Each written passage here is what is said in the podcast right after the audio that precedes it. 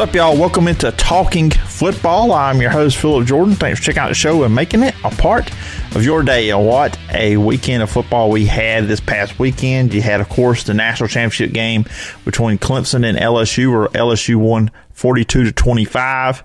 Just great season for LSU. Congrats to them for what they did, and just a historic offense, historic season for the LSU Tigers. And then you also had, even in the NFL, the divisional round, a lot of storylines coming out of there. We're going to talk about all of it today.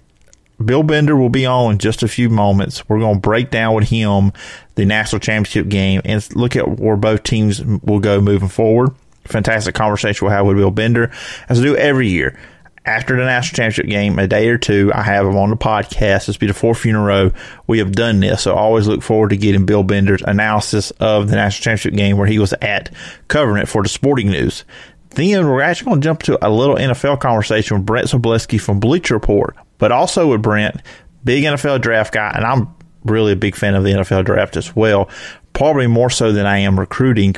We're going to talk about Joe Burrow and Tua with their draft analysis coming up. So you get a little SC flavor there. Then we'll jump into previewing the AFC and NFC championship games as well. So loaded show here for you this week. We're going once a week, try to do it on Wednesdays. longer podcast will be coming your way, but fantastic football conversation here on this week's edition of the podcast. But before we get in all that, I'm going to let you guys know where you can find me and the podcast. You can find me on Facebook, Twitter, and Instagram at P. Jordan Radio. You can find a podcast on Facebook and Twitter. The Twitter handle is still at Talking SEC Pod because, yes, it's just talking football, but SEC football is always at the top of the menu here on this podcast.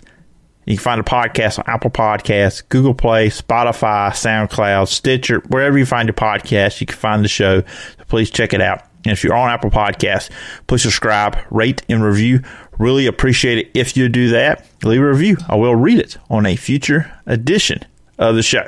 And make sure you check out all my work over at Last Word on College Football, where I covered Auburn Tigers and the SEC. And of course, I am the in studio producer for Dothan Wolves Football on 96.9 The Legend. Everybody joining me on the podcast first to break down the LSU 42 to 25 victory over Clemson for the national championship is Bill Bender from the Sporting News. And uh, Bill, as always, I appreciate you taking the time out, coming on the podcast, and uh, once again coming on another year to break down the national championship game.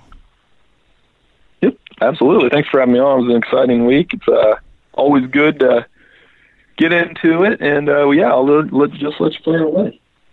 Yeah. So first off, just uh, how, how was how was New Orleans leading up to the game? How was the energy level there? Well, it's always high. It was a fun time. Um, you know, a lot of the atmosphere for the game was off the charts and, and to be expected. So, yeah, it was an awesome time. Uh, obviously, got into the game and it was an LSU partisan crowd, but not by as much as I thought. I mean, Clemson's fans turned out for that game as well. Yeah, I mean, which you know, you were there, and I'm just watching off TV. I was kind of expecting, even from the TV version, you know, of the game, to kind of hear more of a LSU crowd. They did not come across, at least for me on television, as loud as I thought they would be. It did sound like there was, you're right, like there was more Clemson fans there. So I guess that's how it actually was inside the stadium. Yeah, I mean they they they turned out. I mean that's a defending national championship program that's traveled to a lot of big venues, and so I guess it shouldn't surprise us too too much. But certainly uh, a good showing by them in terms of the crowd. And you know, in the first half, they showed up as a team. They were uh, jump out to a 17-7 lead, played very well in that stretch, and just didn't get it. You know, they ran into a team that got hot. Uh, Joe Burrow, in particular, got hot, and that's what ended up turning the tide there in the second quarter. Yeah, early on in the game, it really looked like Clemson was giving Joe Burrow some trouble. Uh, it looked like maybe they were going, and I always look at now when I watch LSU play versus the Auburn game because who does it, does anybody try to use the Auburn strategy, three defense alignment stuff like that? But they were really putting a lot of pressure on Joe Burrow early. Uh, from what you saw, what did LSU do to combat that? Was it just about hitting some plays, or did they change anything up from what you could see to combat what Clemson was doing to give them trouble in those mm-hmm. first couple possessions? Well, they took some deep shots, and that loosened everything up over the middle. I mean, once they hit the one to uh, Ja'Marr Chase there, it kind of changed the momentum in a lot of ways. And then, then Burrow again, if they left the middle open, he exposed that. He exploited that, and he'd, he'd go run. He had some very big plays with his legs in this game. So, yeah, I think it's something that uh, he's a guy that that that they just made the plays, and then Joe Burrow again showed how much of a difference it makes when you when you have a mobile quarterback that can do that, and he was able to effectively do that against that Clemson defense, and kind of took Isaiah Simmons out in a lot of ways. Yeah, I mean, I, I, was extremely impressed by him, especially first half. It seemed like when Clemson was playing really well defensively early, he was all over the place. Yeah, Isaiah Simmons is also a football player, and uh, you know when he they were giving LSU trouble, and a lot of those came on the drives where they were able to punt and pin and pin that LSU beef or offense back in their own territory, and essentially. But once they were outside the twenties, you know, it was either the big plays by uh, Clyde Edwards-Helaire, some of those things that would get the the defense going. And uh, again, they just Joe Burrow was able to make the plays. Joe Brady's design was great. I mean, obviously both guys are leaving, but um, certainly just a well executed game plan by them all the way through. You know, uh, and just watching Joe Burrow this season, and I'd like to get your take on you know see him in a person, but on television, just watching him play, a lot of the throws he makes, especially these bigger games last few weeks, even against Oklahoma, I noticed this. There's a lot of throws he makes. The receiver, it's not like he's 10, 15 yards wide open. There's a defender there. His ability to put the ball right where it needs to be is very impressive. And that's, I know that's got to be, that's a big reason why everybody's so excited about what he can do at the next level.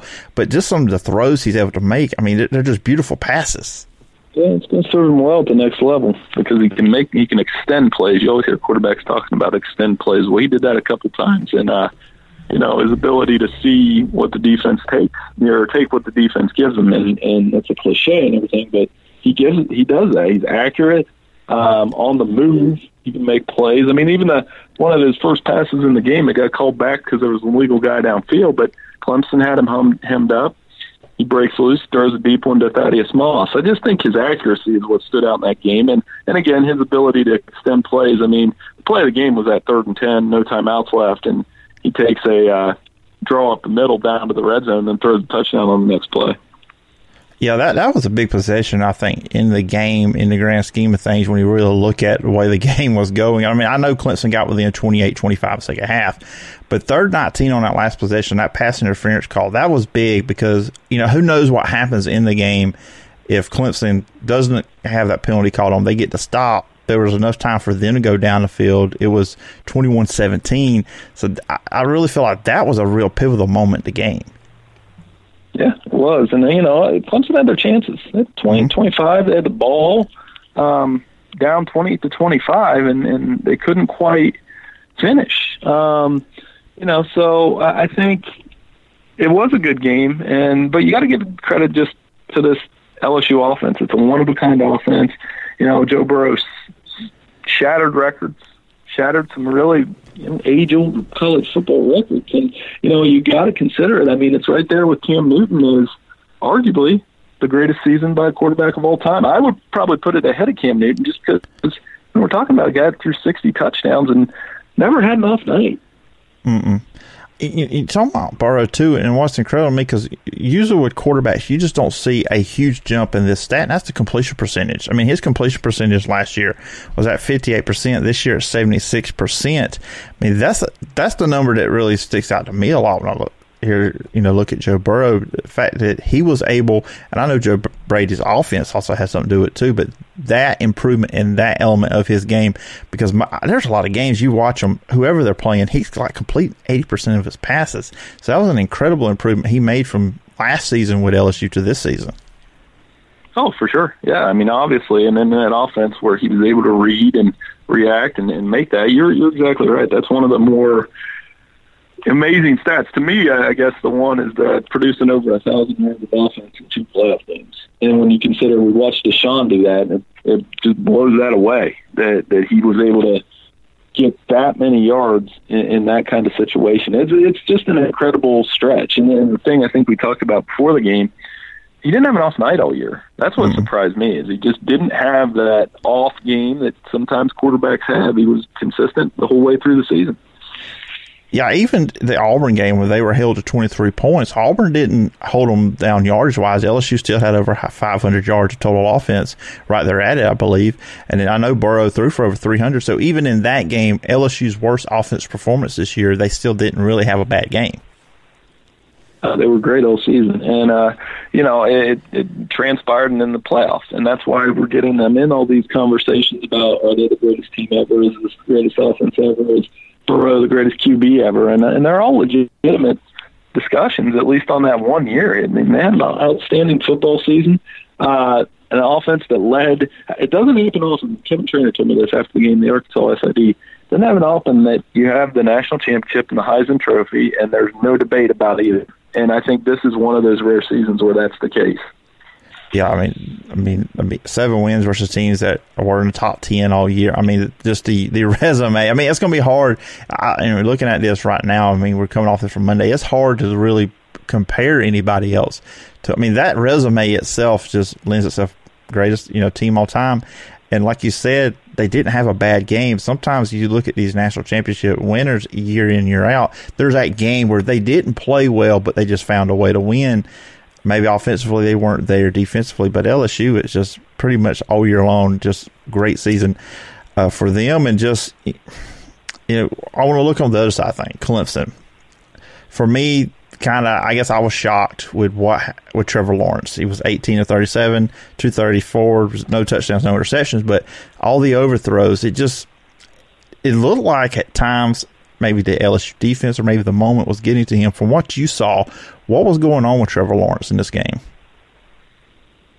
He was just he was missing on third down. That was the difference from last this year to last. I mean, last year he hit all those third downs against Alabama. He had over 250 yards on third down alone. And then this year he's two of 10 for 20 yards on third down. And when you're that rough on a money down, yeah, thing, bad things are going to happen. So um, I think he's fine. I mean, obviously, if you take any starter and you say, hey, you're going to be 25 and one, but you might lose that last one. Uh, no, I don't know anybody else who's not going to that. So yeah, I think he, he'll learn from it. The third downs, LSU did a good job of pushing him into third and longs, and he couldn't convert those, and that's a big reason why they were blown out. Yeah, yeah. I mean, that third down is. I, I look at that's a stat I look at pretty much after every big game. Who, who won third down because I usually can tell you who won the game, and for them going next next year, of course, Clemson they're, they're going more likely you have to feel like they're going to be in the spot again next season because I mean all the talent they got coming back him highly touted recruiting class coming in. And look, you know, just be honest, ACC, there's not really a threat there to take them down in the ACC right now. But uh, other, you know, moving forward, I mean, what is something you could see with Clemson though, moving forward that could derail that? That could, you know, slow them back, down a bit for next season. Um, nothing. I mean, they, they, they still they still check every box. They've got yeah. position players. I think their offensive line will be better. Defense will be more experienced, and they're bringing in a loaded defensive line class of a bunch of guys that should be able to improve the defensive line, if anything. So yeah, I don't see that machine slowing down at all. And you know, it, it, they're kind of in the same spot Alabama was. Alabama lost a lot of points last year and still had an 11 and two season. So yeah, I mean, and I'm looking at early top 25s right now, and I'm seeing Clemson number one in just about all of them. So I think they're okay. Yeah, speaking of that, and that's kind of where I wanted to go to close this you know, for favorites for next season. That's what we got to do. Like, let, you know, as soon as the game's over we got to start talking about next season. Who's going to be the favorites? Clemson would it be our Ohio State after that? And uh, who are the, some of the other teams you're looking at for next season? You think coming into it are going to be the favorites to uh, make the playoffs and national championship? Looks like a very similar Clemson, Ohio State, Alabama, LSU. Oklahoma, Georgia, Florida, Oregon. That's probably like the field you're dealing with right now, and uh, doesn't surprise me at all. So yeah, I mean it's more of the same. That's part of the problem with college football. There is a lack of general lack of teams that can actually do this. So yeah, I think if you look at these early top 25s, you're going to see a lot of the names. But what jumps out to me is that the faith in Clemson isn't isn't going away. Oregon and Penn State are kind of the two teams to watch, though. That maybe they are actually ready to break through. Yeah, you know, you know, talking about LSU, and this is where I close with, and you mentioned this early. Joe Brady, of course, he's moving on. He's going back to NFL to be the offensive coordinator for the Panthers. Joe Burrow is leaving. They're going to lose talent there. Oh, any concern with that for you with LSU going forward? That maybe this was just a one season deal, or is this something you could see Ed Orgeron continuing for years to come? Well, I mean that's the big question we're going to have to find out. Um, yeah, because they it's a high standard. They're never. It's like Cam and Auburn. You may never hit that standard again, but that doesn't mean you can't have success with guys mm-hmm. like Nick Marshall that that had success with guys like you know Jarrett Stidham uh, even Bo Nix on some level. So yeah, I, I don't know. I don't. I don't think that's a thing, and I think uh, you know that they'll have to get back at it like like Ed said afterward that they're going to have to get back at it like everybody else. So long way to go for for that, but I think LSU obviously can have a lot of success next season yeah, obviously this success is not going to hurt recruiting, so they should even, I could see, you know, maybe even get a spike in it uh, when you see the success they have, especially if, if they can run offense similar to what they had with Joe Brady there. And uh, Bill, uh, I told you this on top. I appreciate you uh, taking the time. I know it's been a busy, busy week for you with the national championship game and the season coming to a close, but all season long, I appreciate you taking time out, coming on the show, talking college football, and I'm sure we'll talk some here during the off season as well. But I do appreciate you taking time to come on the show. And if the listeners want to follow along, where can they find you? And tell us about the work done over at the Sporting News. Yeah, I'm at sportingnews.com at Bill Bender 92. Yeah, we had fun this season, and we'll, you know, I'm sure we'll talk a lot in the off season. That's it's that kind of thing. Thanks for having me on the podcast, Phillip, and uh, we'll do it again soon. All right, sounds good, Bill. And once again, appreciate talk uh, you coming on the show, and I look forward to talking to you again sometime down the road. Hey, thank you. All right, now we're going to switch gears a little bit. Now we're going to talk some NFL, but we're also going to talk Joe Burrow and Tua and their draft analysis. Let's get Brent Sobleski from Bleacher Report on the line. Everybody joining me next on this week's podcast. I'm joined by Brent Sobleski, Bleacher Report NFL analyst and one of the hosts of the Pro Football Fire podcast. Brent, uh, we have not chatted in about two months, so it's good to uh, hear from you, and uh, thank you again for coming on the podcast. No, absolutely my pleasure, and happy holidays to everyone. I know I'm a little late, but if we didn't get to speak previously, I hope everyone had a wonderful Christmas, Hanukkah, New Year's, and everything in between. So, and that applies to you as well, good sir. Thank you, thank you. Actually, I think the last podcast I dropped that you were in it was on Halloween, so that was the last uh, holiday we uh, we did. Wow, so Thanksgiving in there as well, then. yeah, yeah, it, has been a while. It's been a while. So, uh, of course, you know, the NFL playoffs are going on right now, so that's that's the big thing with the AFC and NFC championship games going on. Before we did that, because like I said, I'm a big NFL draft. I'll, I'll, enjoy the draft. I know you're big into the NFL draft, so I wanted to lead off, especially with Monday night's national championship game. We're just two less than two days removed from it. LSU, of course, be- defeating Clemson 42 30, uh, 25. But Joe Burrow, once again, was awesome. And of course, he is projected. Most people believe that's who the Cincinnati Bengals are going to pick number one in this upcoming draft. But for you, what what is your overall take on Joe Burrow and what kind of NFL quarterback he can be? Now, Phillip, I'm going to say this, and I don't want people to think I'm being hyperbolic or way over the top based on recency bias. Because of what we've seen throughout the postseason by Joe Burrow and his decimation of, of some of the better, more talented teams in college football. He is, or at least shows, the best pocket presence, the best anticipation, the best ball placement I've ever seen from a quarterback prospect doing this for 15 plus years. And again, I'm not trying to oversell him by any means. I may actually be underselling him to a degree. And it just shows that he, in one year, the leap that he made from his first season at LSU, getting in the right system, really gaining his confidence and his voice and becoming a leader in that locker room how valuable being in the right situation is. And that and that's really what it comes down to for any player, no matter how talented you are. I mean, let's let's point to Baker Mayfield as a wonderful example. He set an NFL record last year with 27 touchdown passes as a rookie. This year, complete flop. And it's because it was a disaster with Freddie Kitchen. It was a disaster with that coaching staff and he was never comfortable and he never established himself. So being able to place a player in the right position to succeed is so vital to every single individual that plays this game and those who coach him. And we saw that perfectly exemplified with Joe Burrow, all the records he set, the Heisman Trophy he won. Basically, it was the single greatest season in college football history. Yes, I will go there. Hey, there, has been several people have said that about this season. I think the one that, and, you know, especially down here I'm at in SEC country down here, the one season that I think people are using as the argument is 2010 Cam Newton.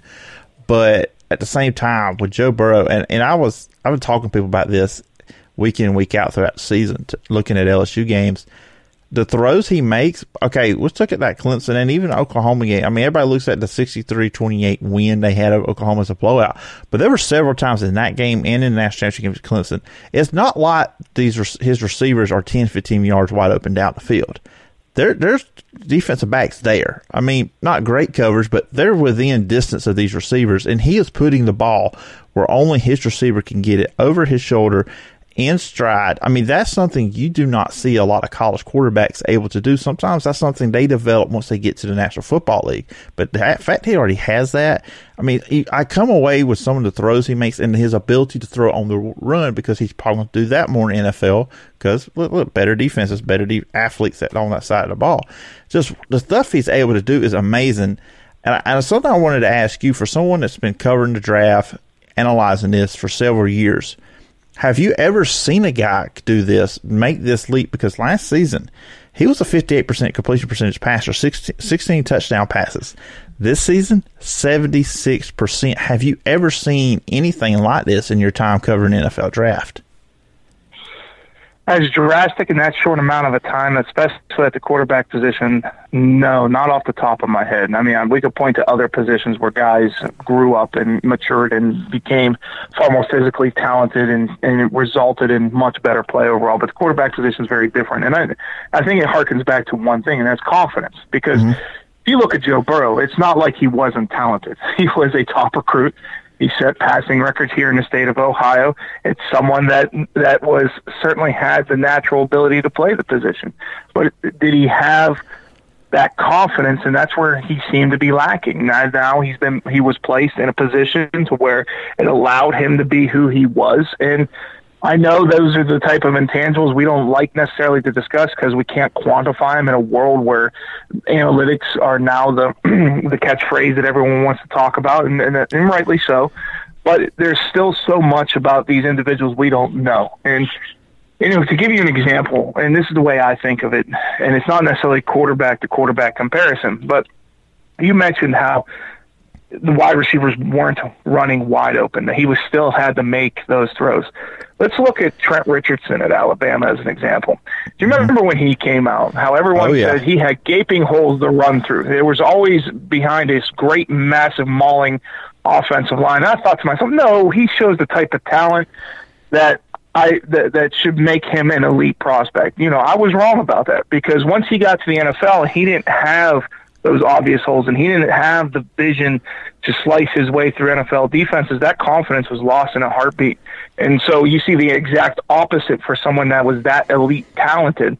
And when he once he got to the professional level, now it's the opposite for Joe Burrow.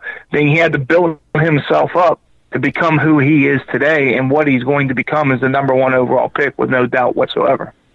So before we jump into the AFC NFC, I got another quarterback I want to talk about, and this one obviously in the state I'm at in Alabama, and that's Tua. Which there was there were some rumors going around. People were thinking maybe Tua and some of the juniors come back next season, which I thought would have been a bad move by Tua to come back next season to get a chance to get hurt even more, and I think even have his stock drop even further. Especially, you know, Trevor Lawrence will be in the next draft, so either way, you're, you're dealing with someone you're not going to be probably the first pick. But coming off the injury with Tua, just I mean, I'm sure you know someone's going to draft him in the top 15. I'm pretty sure, confident in that. But how much of a risk do you think there is there now with Tua with his injury history at Alabama? I'll go a step further and say I'm pretty confident he'll be a top six selection. The one thing about his injuries, uh, as we currently know them is that they're not long term. Yes, he's been dinged up and he's been bruised and beaten up and through multiple seasons now. But at the same time, there doesn't seem to be any long term concerns with his hip. We've already had reports and come out from his agent Leigh Steinberg, yes, the famous Leigh Steinberg, that he will throw, that he will be ready to perform in front of scouts, not at the combine, but before the draft to show where he's at in his rehabilitation process and his ability to continue to play the position, which is a massive positive. Because even if he didn't uh, or wasn't able to get out in front of scouts, get out in front of teams, he was still likely going to be a top 15 selection just based mm-hmm. on his potential and medical evaluations at the combine, which will be vital to this entire process. Now knowing that he's going to be ready, at least partially to, or healthy enough to throw in front of scouts, to me, it's an absolute lock. He's a top 10 pick. I don't even care how he throws. Just the fact that he's out there moving, showing that the hip is not going to be long term damage. And when you look at how the draft itself sets up, with Miami at five, with Los Angeles Chargers at six. Now think what are what are the New York Giants and Detroit Lions going to do at three and four, uh, respectively? Will they trade out of there so a team can get in front of the Miami Dolphins?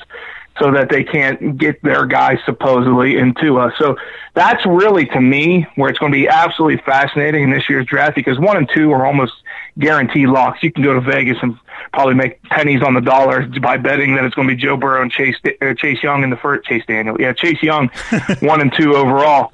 Then you get to three, and things get interesting because Detroit doesn't need a quarterback. The Giants at four don't need a quarterback, but they both will might potentially want to trade out of there because you have two quarterback star teams in the Dolphins and Chargers falling right behind them. So that's really where the drama is going to set in. And one of those picks at some point in that juncture is going to be Tua Tagovailoa. Yeah, and you know, of course, with him, everything the one you always hear about is his quick release, how quick he gets the ball out, which he does. I mean, on them slants Alabama run it, there was no way to defend it. I mean, with those receivers and how fast he got the ball out. But beyond that, you know, we're talking about if he, you know, he is right, healthy, you know, good to go. What else about Tua makes you think he could be a really good NFL quarterback?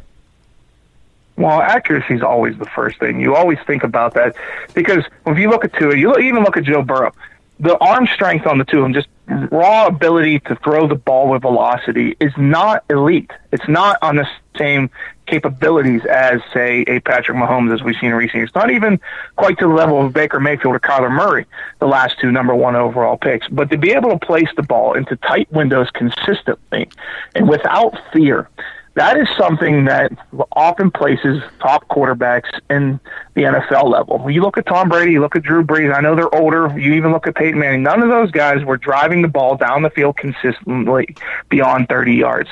So you have his precision and efficiency within the position, and that's really what makes him uh, so appealing to NFL offenses because you can rely on where he's going to place the ball. There's very few times this year, and I can point to one or two, but there's no reason to, where you know he's going to make the right decision. Mm-hmm. And that is what you want from the quarterback position. You want him to operate with your system and do so effectively. And if you start getting beyond that point where mistakes are made and just relying on natural talent, now you're veering into the Jameis Winston air, um, uh, end of the spectrum, and that's not exactly what you want for the position. You need someone reliable. Oh, come on, Bray. You don't want somebody that's going to be the second member of the 30 30 club. you know what? It, it's so. The thing that bothers me about it is you saw we saw this coming, right? And we yeah. knew the potential that was always there, but the same mistakes he made at Florida State are still being uh-huh. made. Yeah, yeah exactly why, why invest long term, which Tampa Bay is still considering, in a quote unquote franchise quarterback you cannot rely upon? And that is the first thing about playing the quarterback position. You, at the bare minimum, you you take what the defense gives you. It's beyond that point and your capabilities that really make you transcend the position. Jameis Winston can't transcend the position because you never know where the ball is going to go, whether it's going to be one of his own teammates or one of the defenders, and that's a, that is a horrible way to operate as a play caller because you just can't trust the man, uh, trust your trigger man. Yeah, I'm sure there's even some throws he makes Brett Favre's like I wouldn't have made that throw. So you know, it's just yeah, exactly. now uh, the games this weekend, this Sunday. I'm going to start with the, the AFC, the Titans and Chiefs. And, and Brent, I just know you had the Titans making it this far, right? yeah, just like everyone else. I think I'm. We have to do our pre, or our weekly uh, against the spread predictions for Bleacher Report. I'm three, three, and one. So woo! I, I am on top of things. you know, and this watching this Titans team and turnovers, I got to think are going to be a big part of for them to beat the Chiefs. I mean, that was the thing with the Ravens because the Ravens still put over 500 yards of offense on. Them. I mean, Lamar Jackson's put up yards. It was the turnovers, the 0 for 4 on fourth down for the Ravens, that kind of stuff. And Derrick Henry just being a beast of a man that nobody can deal with. I mean, I, when I saw him stiff arm Earl Thomas a couple times, I'm like, okay, this is over with. This guy's on a tear. We have not seen before at the running back position most yardage in the two playoff span we have seen. So for the Titans, I mean, is that is basically going in this game trying to slow down the Chiefs' offense going to be basically our offense is our defense? Well, it is to a degree, but uh, what I will give them credit for and what they've been able to accomplish against the New England Patriots and the Baltimore Ravens. So think about that for a second. Bill, the Bill Belichick Patriots and the best team in the NFL this year is the Baltimore Ravens. In back-to-back games, they outcoached and outplayed both squads. And that is a testament to Mike Vrabel and that coaching staff and their preparation. And so to me, when you're facing Patrick Mahomes, you know what he's going to be capable of doing. And I recently compared what they did to Lamar Jackson to I don't know if you remember this, Phillip, but the old Michael Jordan rule.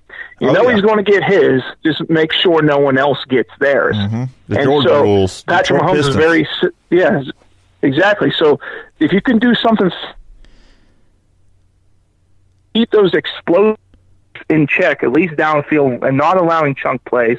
Make them work for everything they do while simultaneously wearing out the Chiefs' defense. Once you have Derrick Henry and that massive mauling offensive line on the field, you have a chance. Now, I will say this: I still think the Chiefs should be favored. I think they're a better overall team. I think that they have more talent. But I, I got a feeling, based on the way the Titans play, they could win, or if they don't, it's going to be much closer than people think. Because I think the early spread on that game is like uh, seven point five points in the Chiefs' favor. So I would expect it to be far more competitive than Vegas is saying. Though I still give a slight edge to the Chiefs. Yeah, you know, when these two teams, which that was back in early November on the 10th, Titans did win 35 32. Tannehill's got to throw for more than 100 yards in this game, too, right? I mean, that's been yeah. a, the uh, a, incredible thing, too. And it's such age where it's all about passing and you know, big yardage there. This Titans team, and I feel like this whole preview of the AC title game been focused on the Titans, and the Chiefs are great. And honestly, I expect them to win, but it's really the Titans are just a throwback, and it's I just so enamored by what they're doing because they're doing everything opposite to what football is supposed to be now. Well, it's smart. It's smart mm-hmm. because you're taking that approach that people aren't necessarily prepared for. I mean, you can't prepare for six foot five or six foot four, 250 pounds, running a four four point five second 40 yard dash and having them ram it down your throats. No one else can replicate that. You can't. You can't honestly prepare for it. And most defenders don't want to tackle Derrick Henry, especially in open space.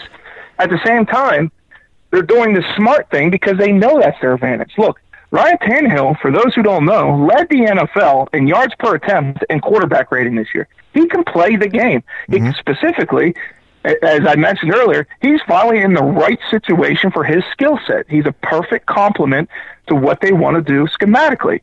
And he doesn't have to drive the ball down the field if Derrick Henry's dominating and the offensive line's winning consistently at the point of attack. They know they have an advantage here. But when that advantage isn't there, you do have a quarterback, one, that's athletic, and two, that has decent vertical uh, passing touch. And so you can capitalize on A.J. Brown. You can capitalize on Corey Davis. You can capitalize on tight end Jonnu Smith, who can all create after the catch. And so while we haven't seen Tannehill do those things in the postseason, it's because he hasn't needed to. Not that he can't do it. And so that's where the real uh, differentiation could occur in this particular contest because if the Kansas City Chiefs start loading the box and making sure that they do everything they can to win at the line of scrimmage, now watch Tannehill boot out and push it downfield and make that big play and allow A.J. Brown to create after a catch and do the things that they've been doing all season. They just haven't showed yet in the postseason. Yeah, it's, it's going to. I mean, I'm Sunday needs to hurry up and get here. I'm just, I'm just saying, can't wait to see these two teams play. Now, the other game, the NFC.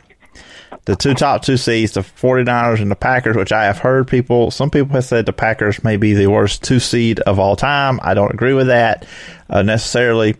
But this matchup, and, and it's when I look at this matchup, for me, especially what I saw in the divisional round, way the 49ers up front on the offensive and defensive line dominated against the Minnesota Vikings, held in 21 yards rushing. And when I look at the Packers on their side, that's what they like to do now. That and that's what's interesting about this Packer team. They're not all about Aaron Rodgers. It's the running game with Aaron Jones.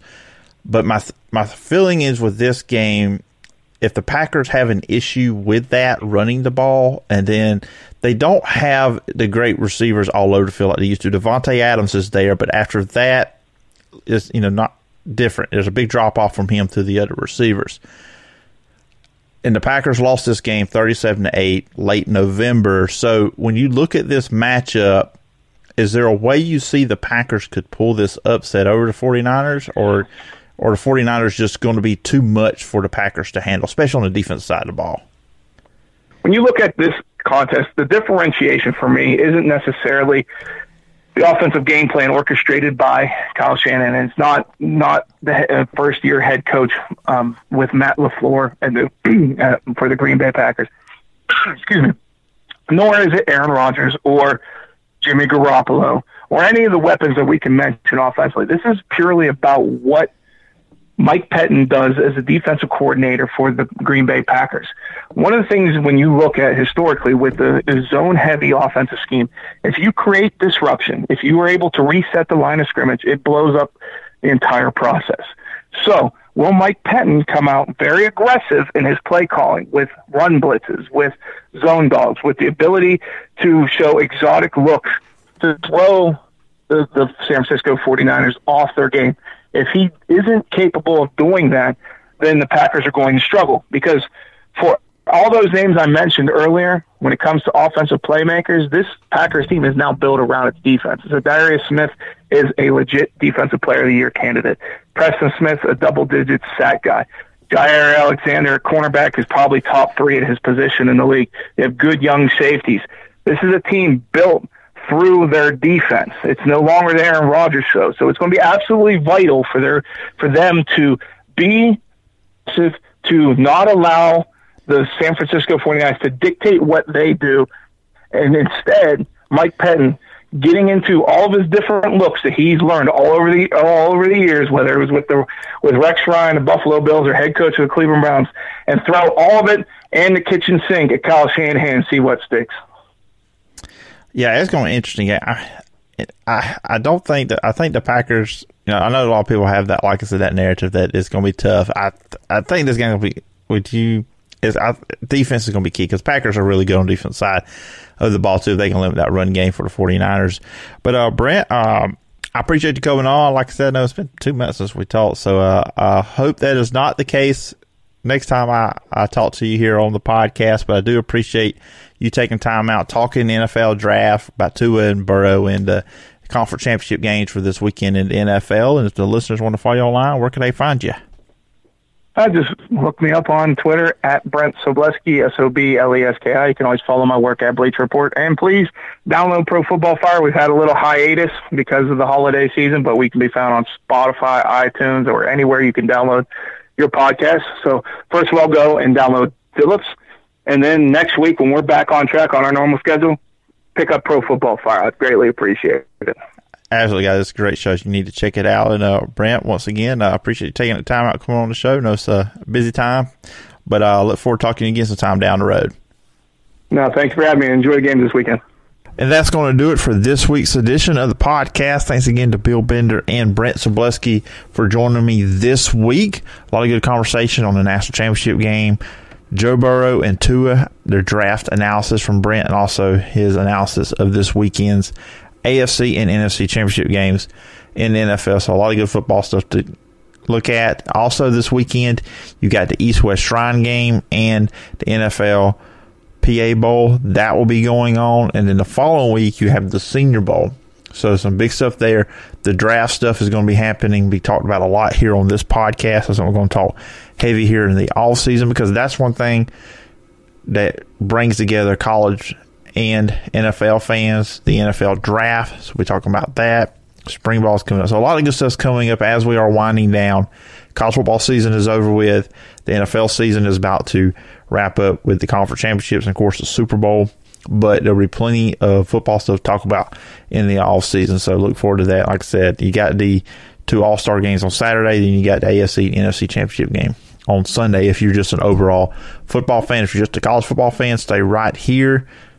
We're going to have you covered all off season long with big news and we got to talk about some coaches too. There's been some coach movement in college football, SEC, NFL, all stuff. So that's some also we talk about as we move toward the all season coverage here on the podcast. Remember, you can follow me on Facebook, Twitter, and Instagram at P Jordan Radio.